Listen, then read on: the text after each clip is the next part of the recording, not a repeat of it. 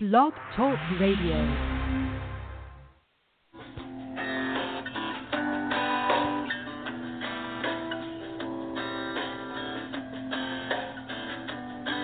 Have you ever wondered why it's happening again? Welcome to Mind Shifters Radio with the Forgiveness Doctor, Dr. Michael Ryce. I'm Jeanie Ryce, your co host. Michael and I will share with you the wisdom of the ancient Aramaic internal process of forgiveness. We offer tools and support five days a week. We will support you in building a solid foundation within yourself to live in pure love, in Aramaic, Rachma. Michael is the author of Why Is This Happening to Me Again? For more information on Michael or myself or forgiveness, please visit www.whyagain.org. And now, your co hosts, the Forgiveness Doctor, Dr. Michael and Jeanie Ryce.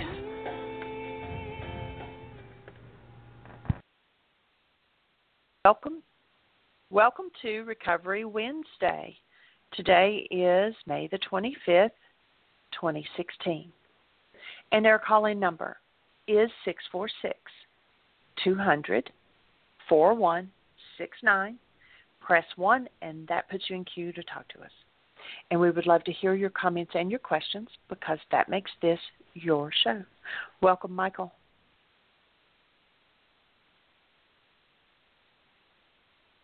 Thank you, dear heart, and welcome everybody. We're honored that you're with us once again today to inquire about the internal process of healing. As taught in the first century Aramaic and as brought forward through the first century studies of the work of Yeshua by the 12 step groups.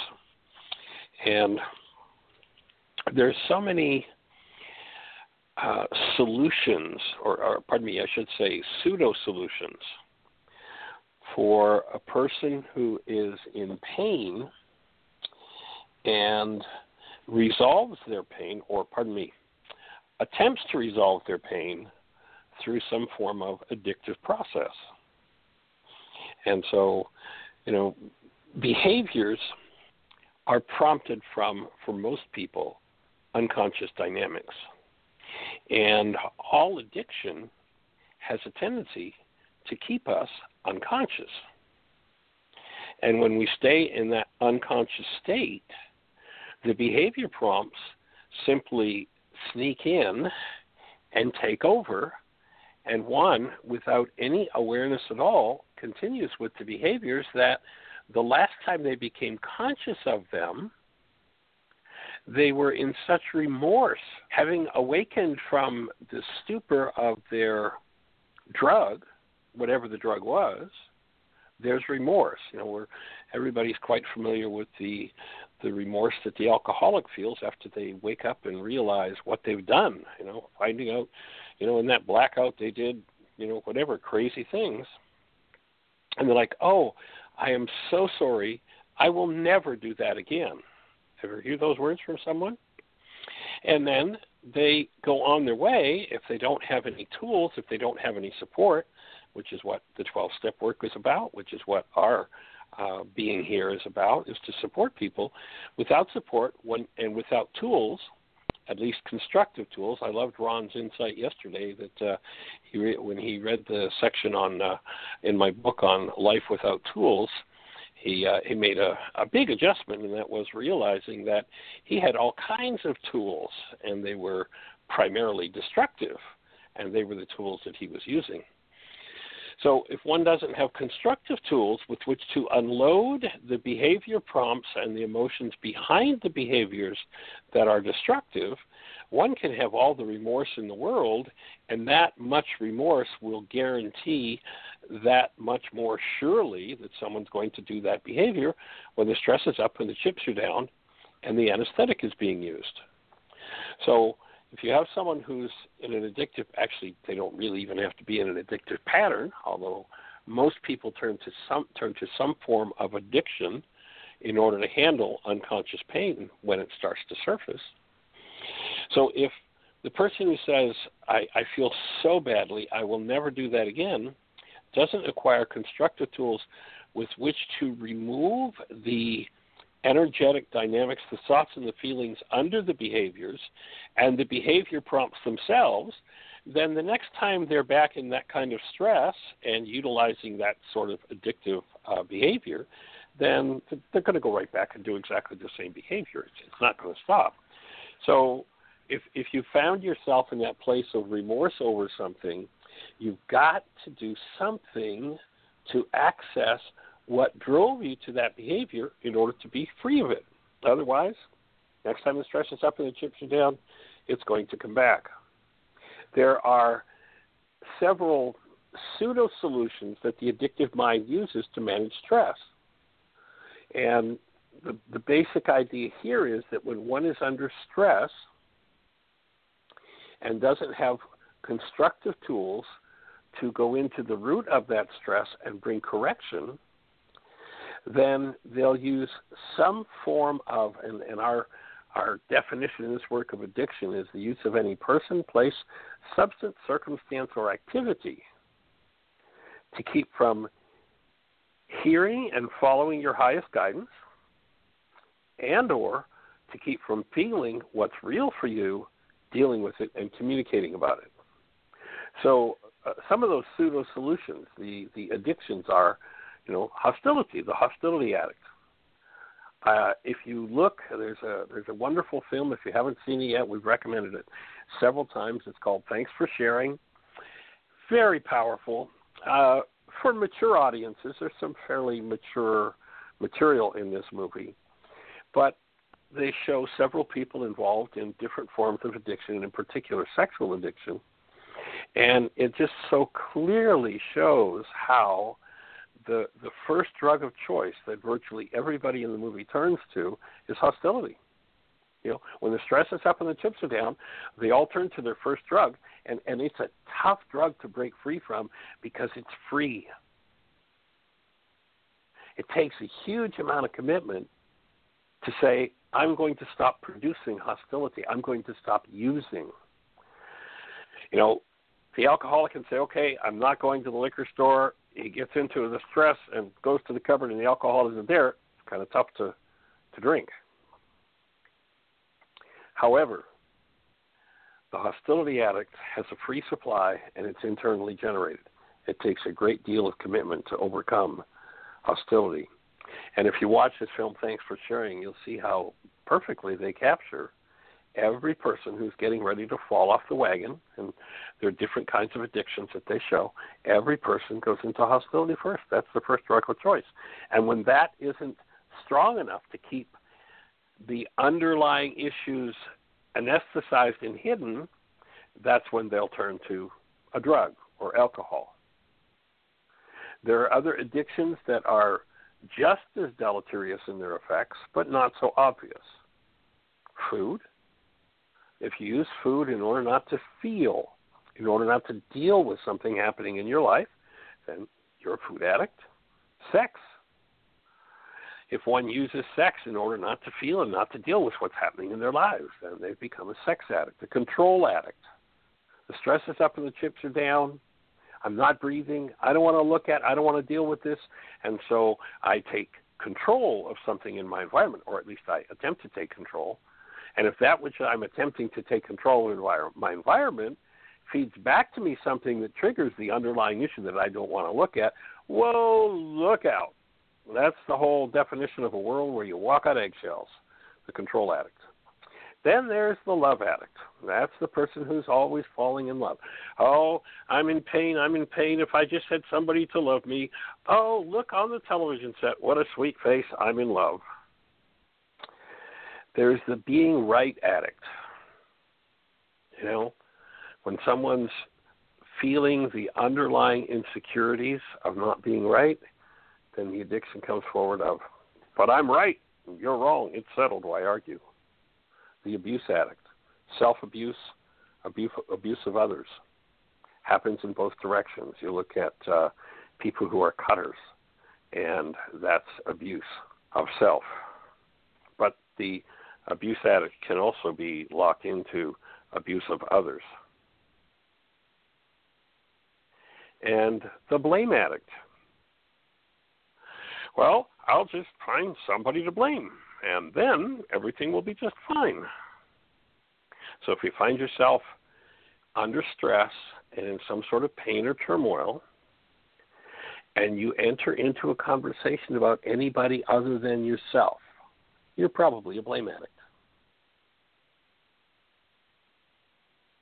If you're under stress, if the hostility or fear is up, rather than lashing out or reaching out to someone else, stop, go inside. The reality management worksheet is the perfect tool. The wake up sheet to wake up from these addictions is the idea.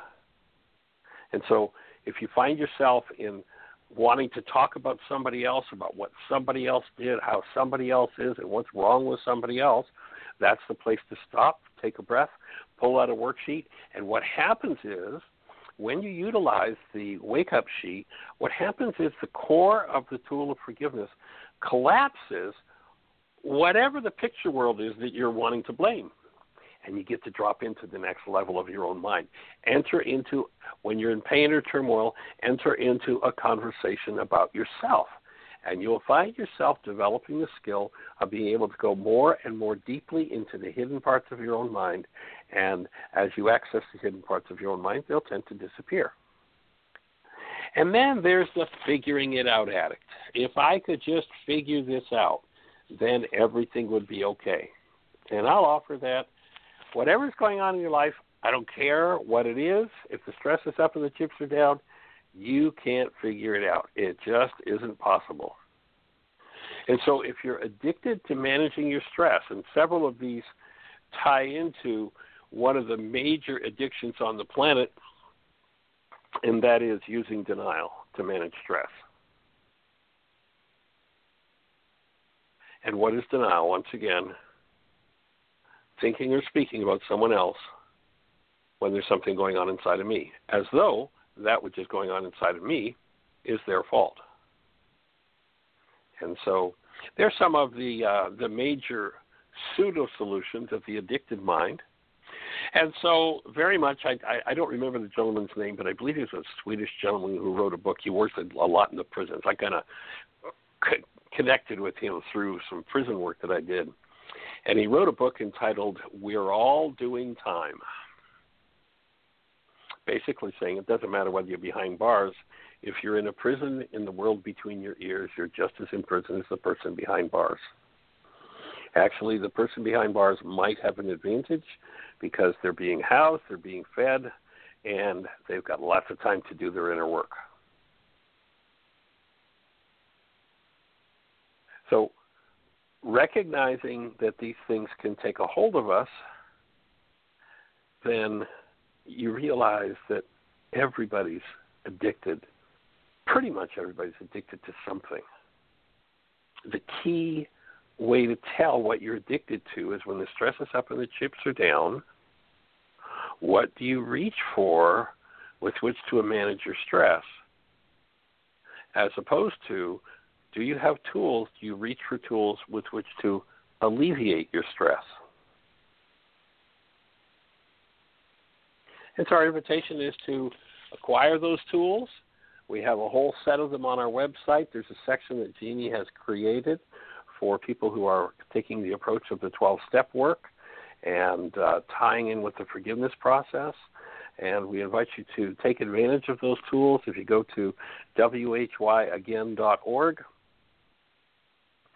If you scroll down the page a little bit, you'll see a red and white bullseye. Click on that bullseye, it'll give you the whole story. There are several links that will walk you right through the whole forgiveness process. And of course, we're here five days a week, an hour a day to have a conversation with you and to support you. And uh, I appreciate everybody who, who comes to play and becomes part of the process. Dr. Tim, are you with us today? And how do you be, sir? How did the uh, support group go last night? I'm here, and um, I think it went uh, swimmingly well. We did um, the first full hour of Introduction to A Course in Miracles with Advanced Understanding. And of course, that every time we show that, it stimulates plenty of conversation. about what is this thing we call reality and how our perception is at one and the same time keeping us in touch with our environment and separating us from it and trying to help people understand the concept that perception is meant as an attack on God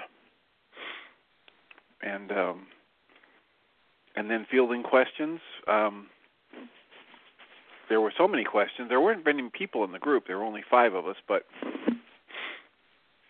five people plus me, and then a couple people showed up late later in the in the discussion. But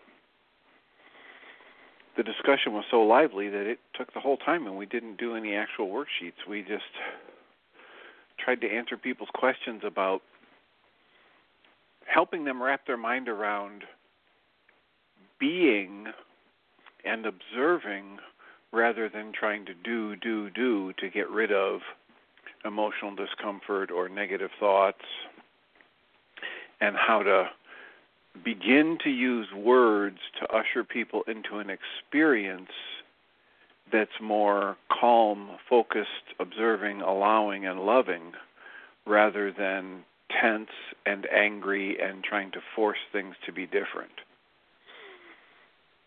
So it was um it was it was another wonderful group. Um, it's always a challenge to try to come up with words and agree on words, and at the same time understand that even though we're saying we agree on the meaning of a word, each of us in the room who is hearing it may have a completely different experience of what that that means. And so we want to be careful that we're using the tools in a practical sense to improve our our experience in life rather than just trying to accumulate knowledge that says, well, now I know this and now I know that, and so I'm right, and that's all that that needs to be said. so that's a, you know, as you as, as you know, that's a very challenging video because it starts out trying to help people understand or at least begin to ask the question what if all of my perception is limited perception and what if all of my pain comes from limited perception my emotional pain what were you going to say michael uh, just you said just the um, the record. Well, I was going to ask a question. One, when was the last time you guys watched the uh, What Is the World?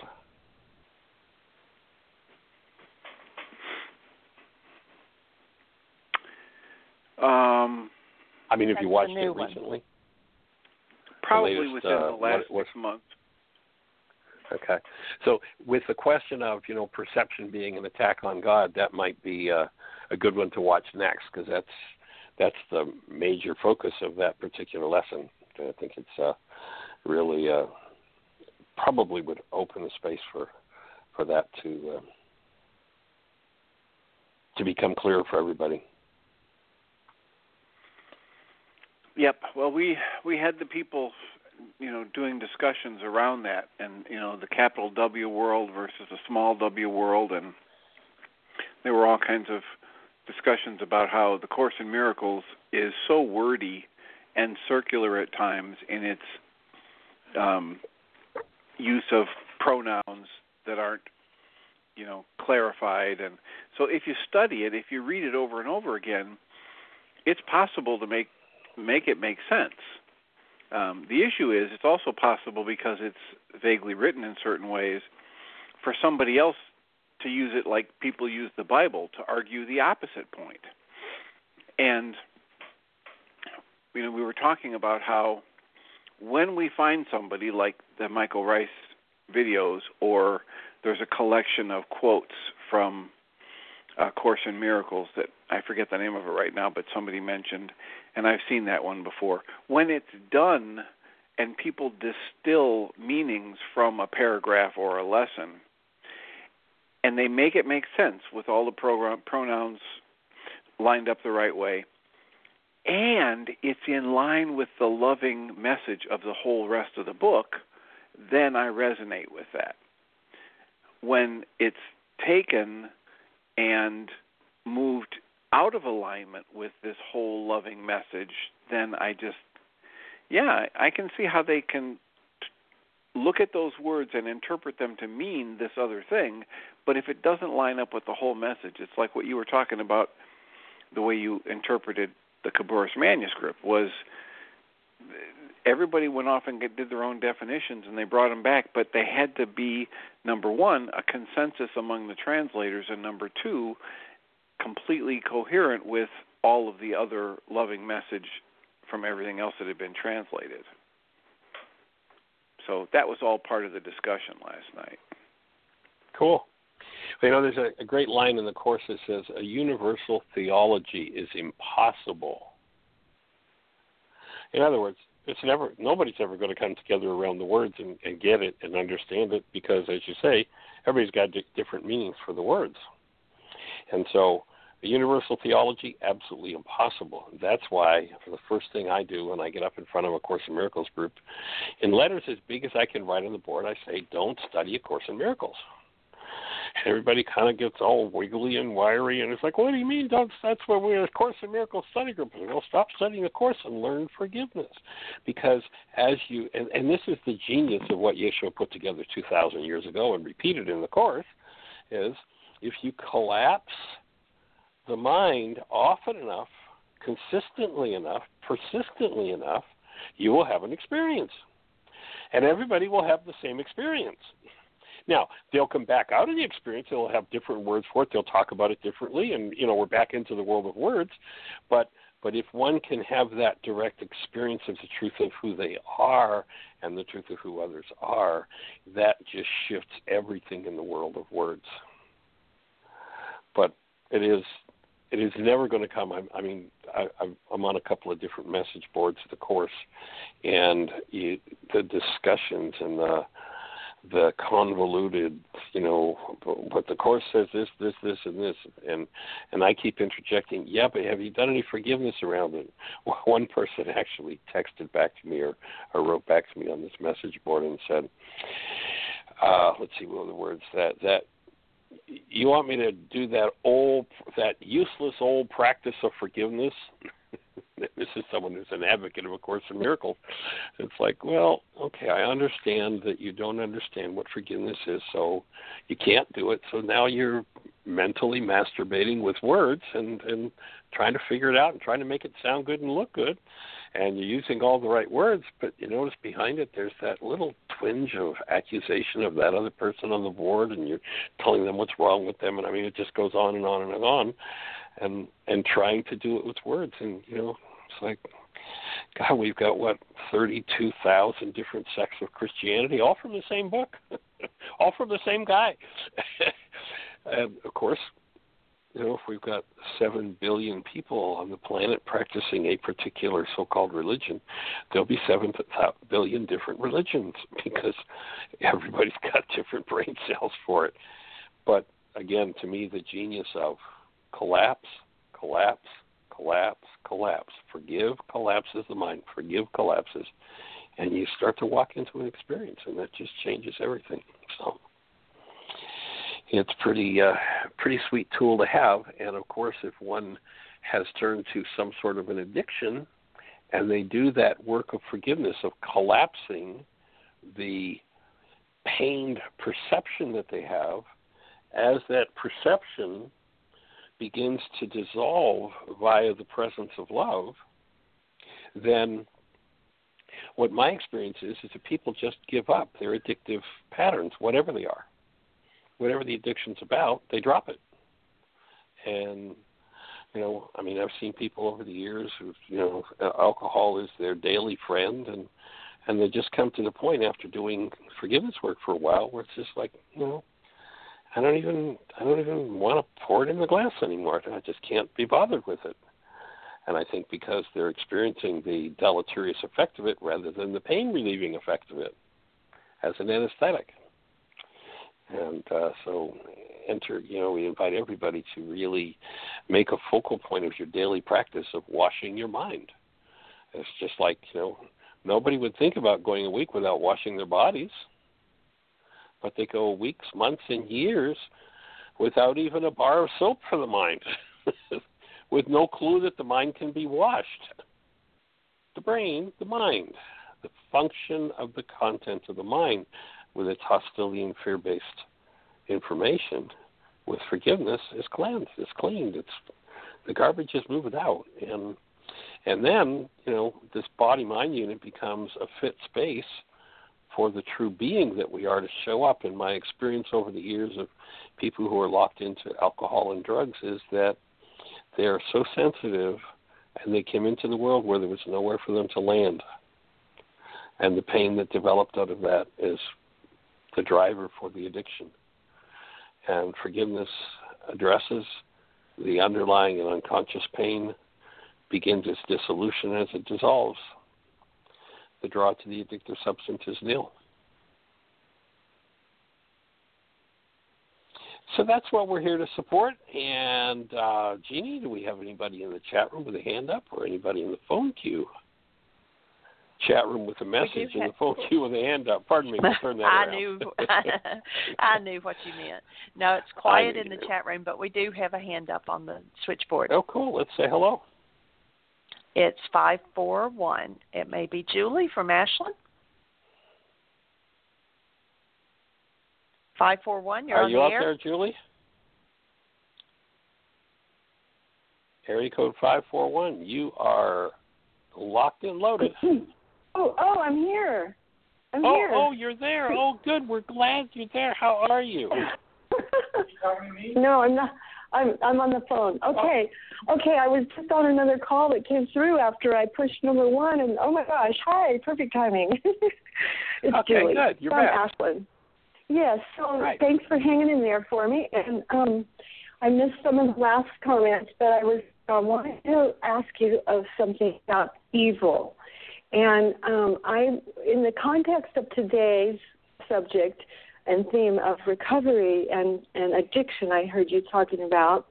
I'm thinking that my addictions are all stemming from my imagined fear, my fear of an ima- imagined evil, that there is the evil in the world, that there is a evil. And and there are those who are evil and practice it. And this came up in a conversation last night in a group talking about who to vote for and the whole classic cliche of voting for the lesser of two evils. So Mhm. um, I was basically saying hold the light and the love and the truth of who you are and vote from your conscience. And don't worry about the strategy of having to vote for the one that's the least bad. And but anyway, in the context of uh, my own personal addiction, I'm pretty sure that I sedate myself and keep my life on a so-called even keel because I am actually uh, in. I have a thought pattern of being in fear of something that really is evil, that it really is real, and it's really out there. And um, and then I just want to balance that with that I do usually um, think it through when I'm not in the reaction resonance of it, and I get to the other side that there is um, no need to fear evil because it isn't real to begin with from my Course in Miracles work. And so I, wherever I am in the spectrum today, I guess I'm. I was convinced last night that there is evil, and what are we going to do about it? You know, with this election, and how can we ever, you know, bring down evil? Right? Get rid of it.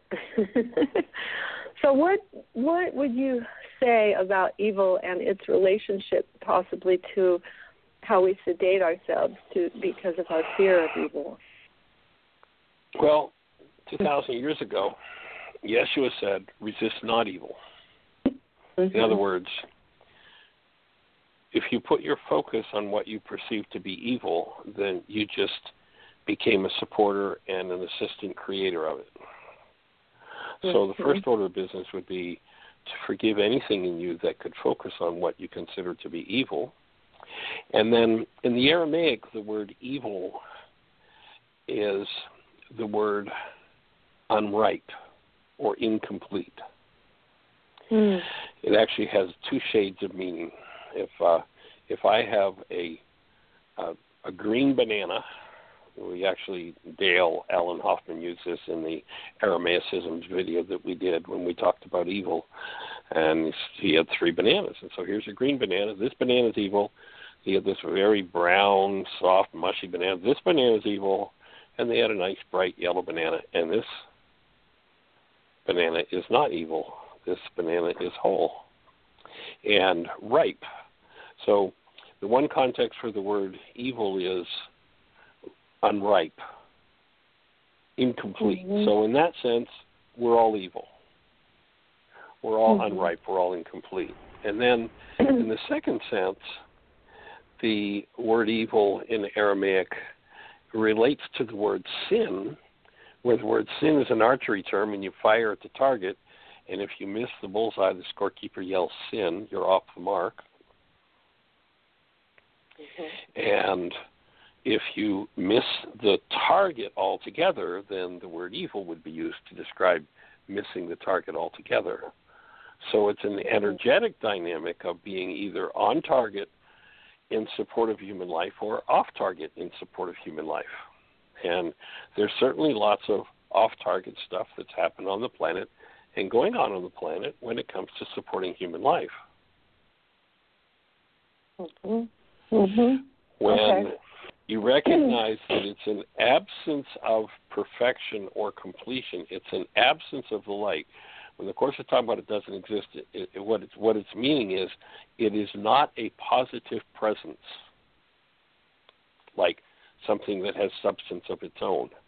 You know, nobody has ever created a flash dark Mhm. that you push this little Mhm. button and all the light goes out because well, you have a except flash denial. Denial would be a flash dark. I'm just well, kidding. well, denial is a way of dissociating different different topic. But okay. but nobody has created. You know, here we are sitting in the room together. I have this little device in my hand. I push the button, and it's a flash dark, and all the light goes out because the the light is a positive presence. When you Mhm. remove that presence, then the room is dark. It's an absence. It's not a positive presence. If I get lost in the energy that's off the mark that I call evil, the energy that's off target, then I join in voiding the presence of light. If I do my Mhm. own work, then I come forward and I presence the light instead of resisting what actually is a negation. Mm. I presence light. And when enough people, instead of being tricked by that which is not supporting human life, come forward in support of human life, then Mhm. when that hits critical mass, then that's what's going to take over the direction of the energy system, and the shift is going to change. And there has been so much darkness on the planet. There has been so much insanity go down, so much of a lack of the presence of love, and the experiences and the pain and the trauma of that. I'd offer is stored in the genetics of so many people that who wants to go there and who wants to clean up that mess? Let's just have a drink Mhm. then we won't have to feel. Our invitation is yes, we all have that the pain from the absence of that which supports human life. We all have that within us from our family systems and from generations and generations and generations of incalculable insanity. The question becomes now we can sit around, of course, and debate the, the darkness until the cows come home, or we can be the presence of light, the presence of love.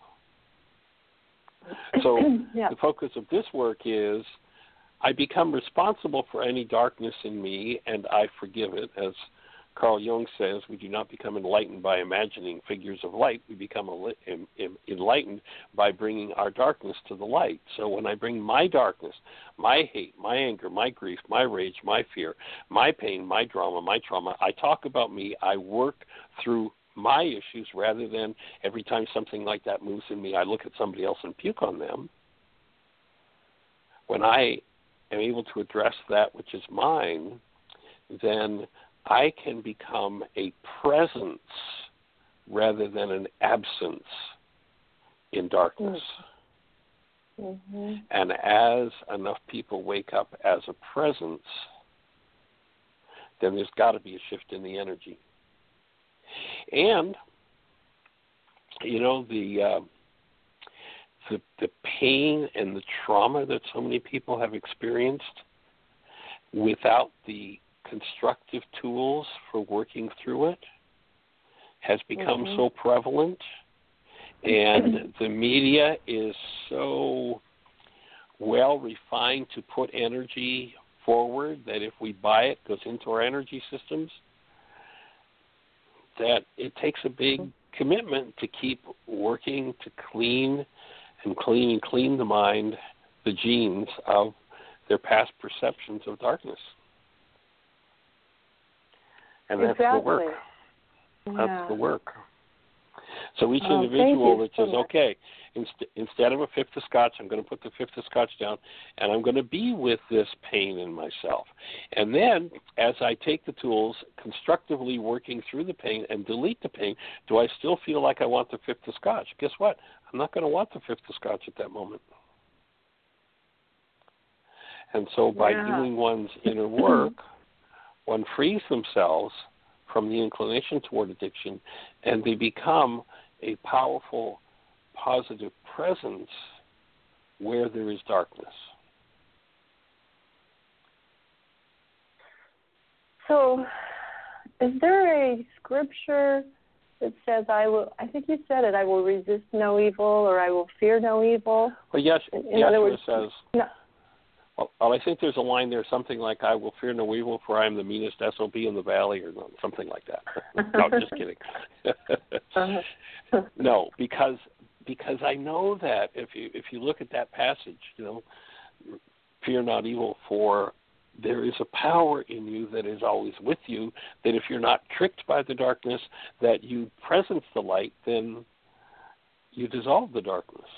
You free yourself of it. Mm-hmm. And Yeshua says, resist not mm-hmm. evil. In other words, what you think is off the mark, instead of fighting against it, that doesn't mean don't expose it. That doesn't mean don't hold it accountable. That does mean don't play with it. Mhm. I Mhm, think right. personally that on the ballot, on the ballot box, in the ballot box, every ballot should have a binding option that people can vote for, and that is none of the above. And if none of the Mm. above wins, then every candidate that's been involved has to excuse themselves from the process, and it has to start over. That would eliminate this lesser of two evils game. Yeah, yeah, that's a great idea. I think a lot of people have thought of that, and so that's a good one to re- implement. We need to do that. yes, it would work. It would work. It would. Well, um, thank you so much for that. And so, if I don't give my willingness to fearing evil, then I have my my willingness available for something else to design. Precisely. Yeah. Okay, I really and and and I'm going to I'm Yeah. going to you know there's there's the old uh, Middle Eastern adage that says trust in Allah and tie your camel. this. You know you don't go to the the darkest, dingiest, most violent part of town and sit there and you know sing hymns to people and expect that everything's going to turn out all right because chances are it's not going to turn out all right. It's not hmm. going to work so well. So you trust in the truth and the principles and the tools that you have and use them, and you don't go walking out and putting your head on the chopping block. And if there are places where there are behaviors, you know, one of my early mentors is a man who got to deal with every kind of drug and alcohol abuse you can imagine. He was a Superior Court judge in Albany, Georgia. He was the next thing to a saint. You know, I mean, he was just amazing. His name was Judge Asa D. Kelly. He'd actually been the head of prisons in the state of Georgia, which is a rough, rough place. And then became a Superior Court judge. And Judge Kelly put thousands of people in prison over his tenure on the bench, but he never punished anybody. Mm. He would explain to them, and and I mean, this man was serious. He kept love present in his courtroom. And somebody came before him that had committed some heinous crime, and in Albany, Georgia, there's some pretty heinous crimes go down. And he'd basically say, "I love you like a brother, and your community. This is these are the words he would use. The, your community took up a collection to build a building with bars to put people in that aren't safe in the community, and I love my community, and therefore, you not being safe in this community, I'm going to put you behind bars. And if you want to heal, I will create a path for you to heal." And it was actually mm-hmm. Judge Kelly's request that ended up creating or having us create the Laws of Living course. That's where Laws of Living came from. Was a request from the Oh. Superior Court judges like, we want something remedial for these people that, you know, all we know how to do is lock them up, and the, you know, we we lock them up for so long, they're out in the street for so long, and then they're back in, and then we lock them up, and they're out in the street, and then they're back in. Is we need something to repair that, and we cut recidivism by over ninety percent in his jails. Sheriff didn't like it. Mm. Sheriff didn't like it at all because the sheriff was out of business. But Hmm. don't expect criminal justice anytime soon to be want to rid of criminality because it's its bread and butter. Uh huh. What if Yeah, we set the criminal? What if we set the criminal justice system up so that its focus and its function was to bring healing to all criminality on the planet, rather than to bring punishment and penance, the old penance system, to everyone on the planet? Be a different game. Mhm. So the bananas analogy, both of the the brown and the green bananas are not ripe, They're evil. and so correct. an ad- addiction would be to still try to follow the rotten banana or the green banana, you know, conflicting goals and the way it used to be and the way I want it to be, and it, rather than wait for the ripeness. And so when we're willing to let go of all the resonances of evil inside us, then we might be in a state of neutral instead of the next addiction or the next what should I do about it, right? And so Well, if we wait for the ripeness, we'll be guided and shown, you know, by the light. Go ahead. you will be the space of conscious, active, present love. Mm-hmm. That's what you will be.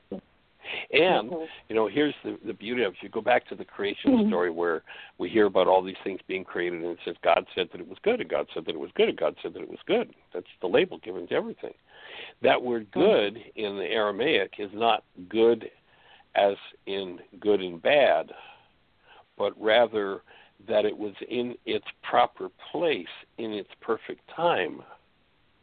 So Mm. our most painful experiences are good because when an experience occurs that resonates pain in us, if we've got the tools and the awareness, we recognize, oh, I have some pain to work through here.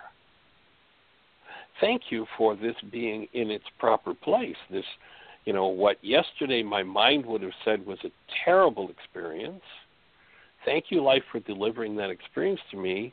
I can see now that it was in its proper time you know, you look back at so many experiences that you've had that at the time they were happening were absolutely terrible, and today you look at them and go, "Wow, that was one of the best things that ever happened to me." Well, it was the best thing that ever happened to me when it happened. Why didn't I see it?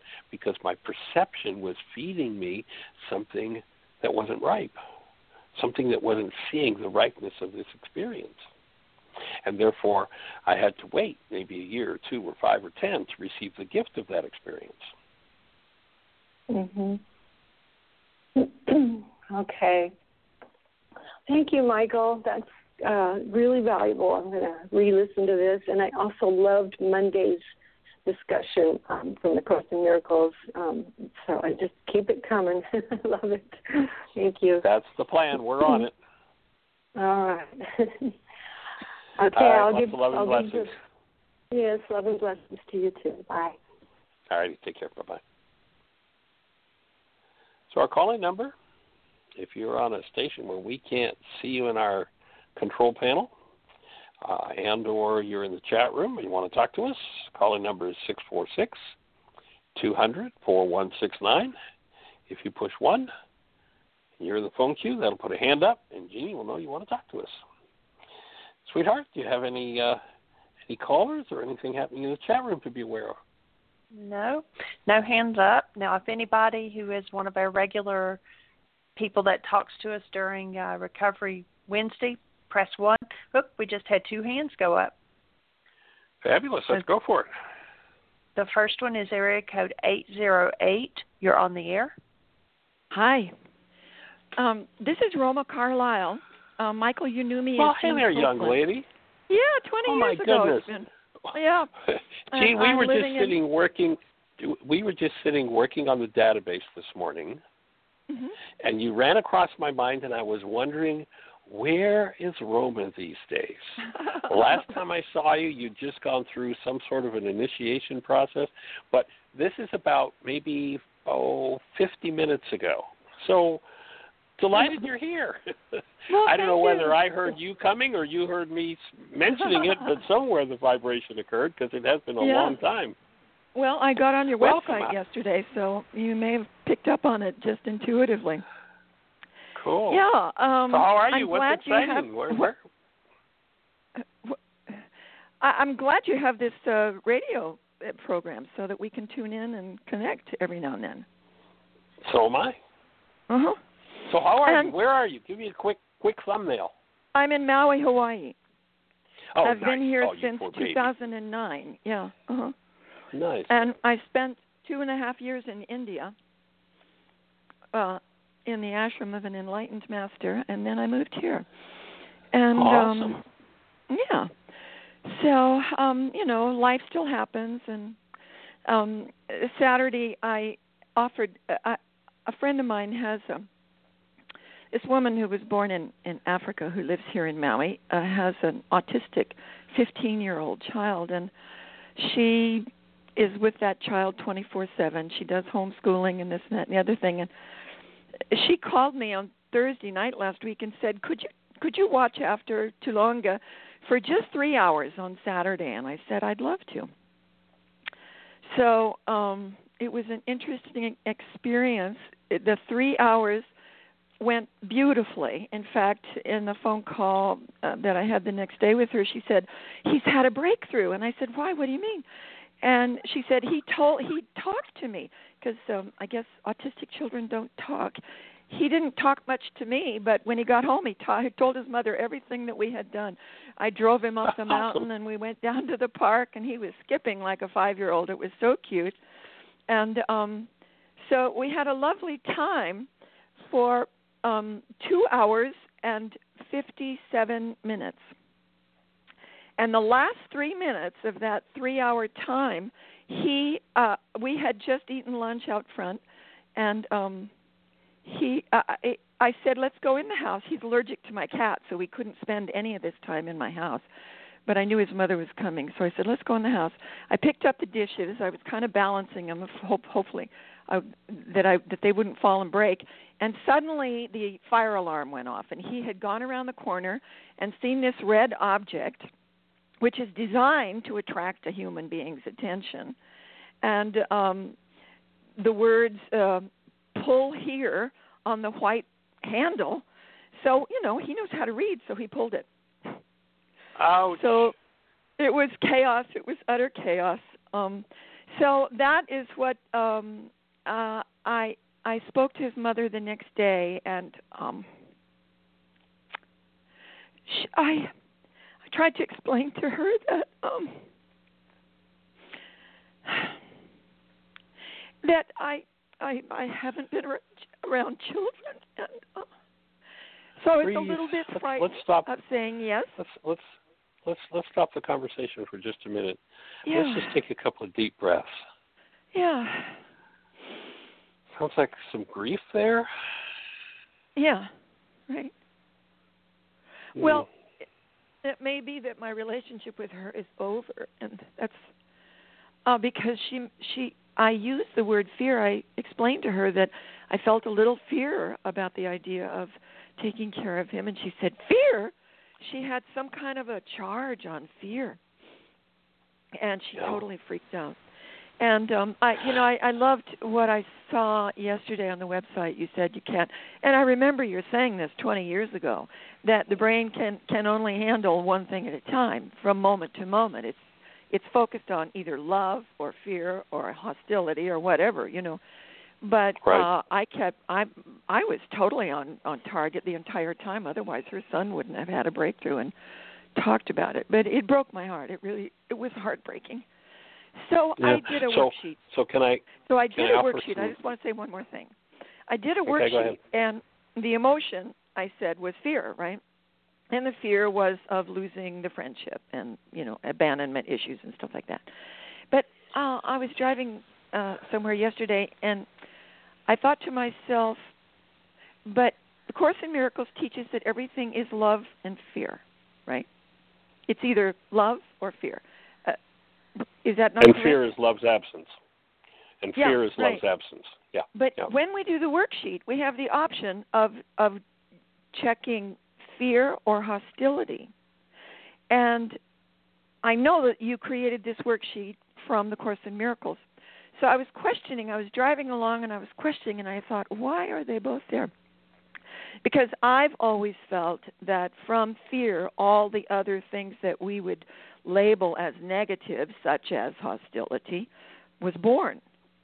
Uh, I, that's the way I interpreted the Course in Miracles. But then I kind of answered my own question. I thought, well, fear is more of a receptive, female kind of receiving thing, and hostility is more assertive, more aggressive, more male thing. And I was wondering if that was actually in your mind when you actually designed the worksheet with both of those things rather than just love and fear. Right. Well, actually, the worksheet was not designed out of the Course in Miracles.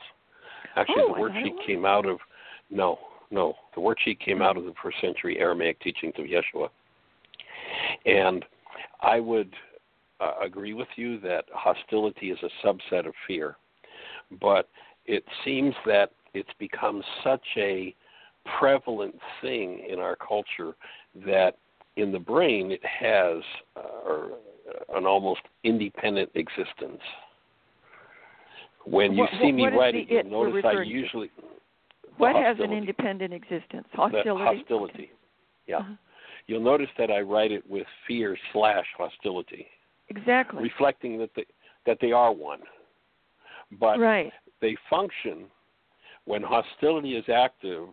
Uh-huh. A whole different mindset occurs than when fear is active. And it's a totally seems different that- energetic phenomenon. Yes, yes. Yeah. Although it's Uh-huh. based in the fear, it still is that energetic.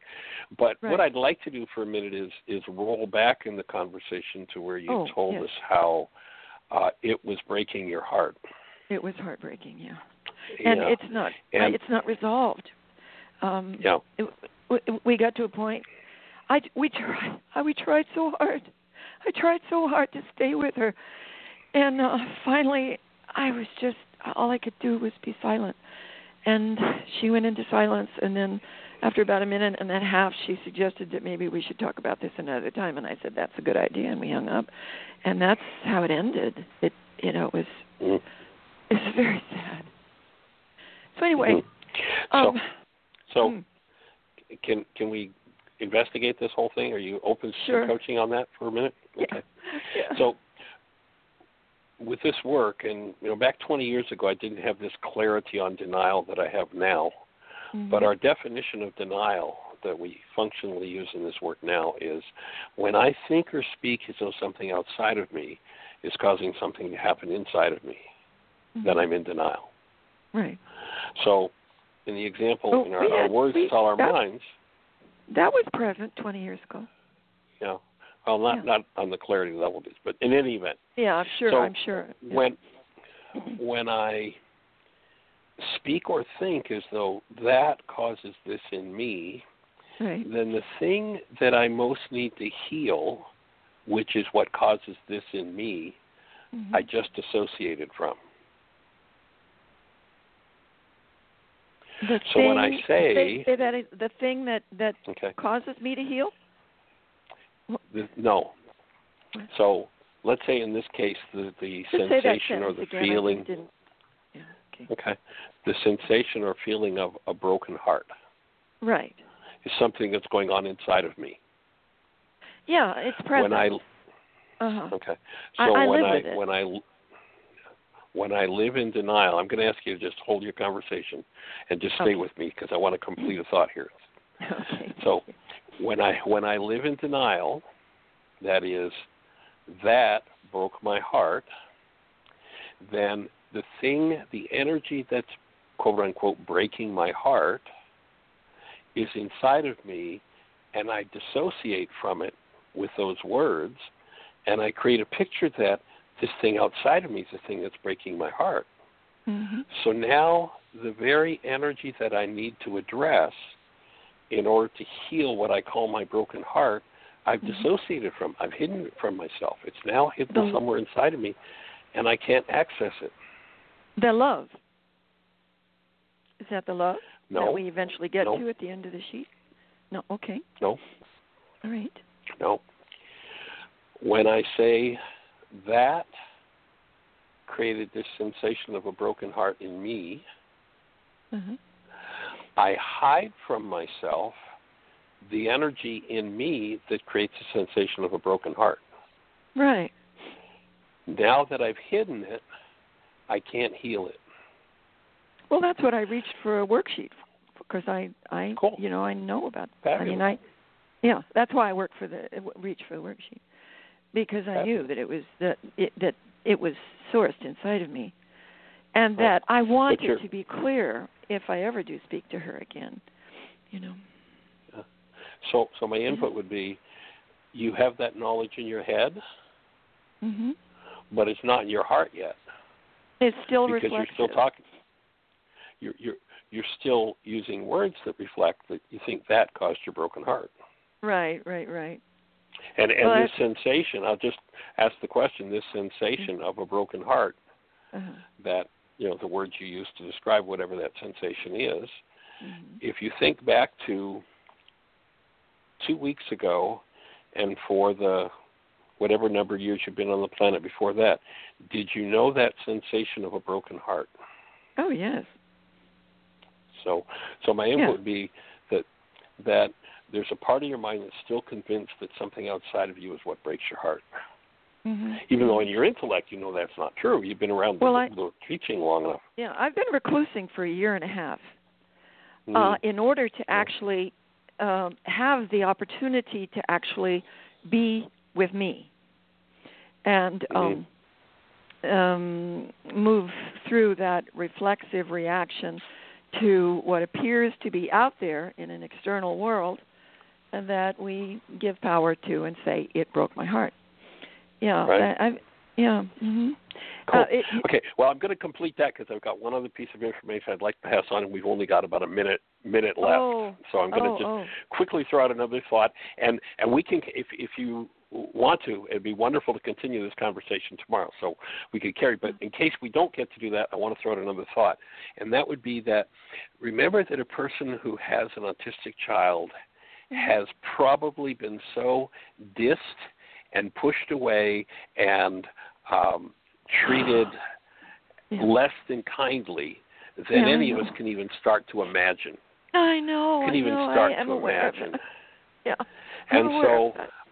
I'd invite you to be soft and breathe into and heal this pain that causes your sensation of a broken heart, and then to be Mm. able to come forward to her in compassion and perhaps Exactly. create the space for all of the energy that she's just unconsciously absorbed and been beaten and abused with, perhaps since the child was born. Yeah. uh, and and just create Oh. that space for her to soften and and let free of all of that, and together you heal and yeah. Yeah. Yeah. So it's just an hour phone call. This. Radio shows an hour a day, five days a week. Yes. Okay, one hour a day. Because uh, on the website I thought it said two hours. We're down to ten seconds. It's going to cut us off. Let's let's continue Okay. the conversation tomorrow. Everybody have the best year yet of your eternal life. It's an awesome, awesome gift to give the world. Blessings.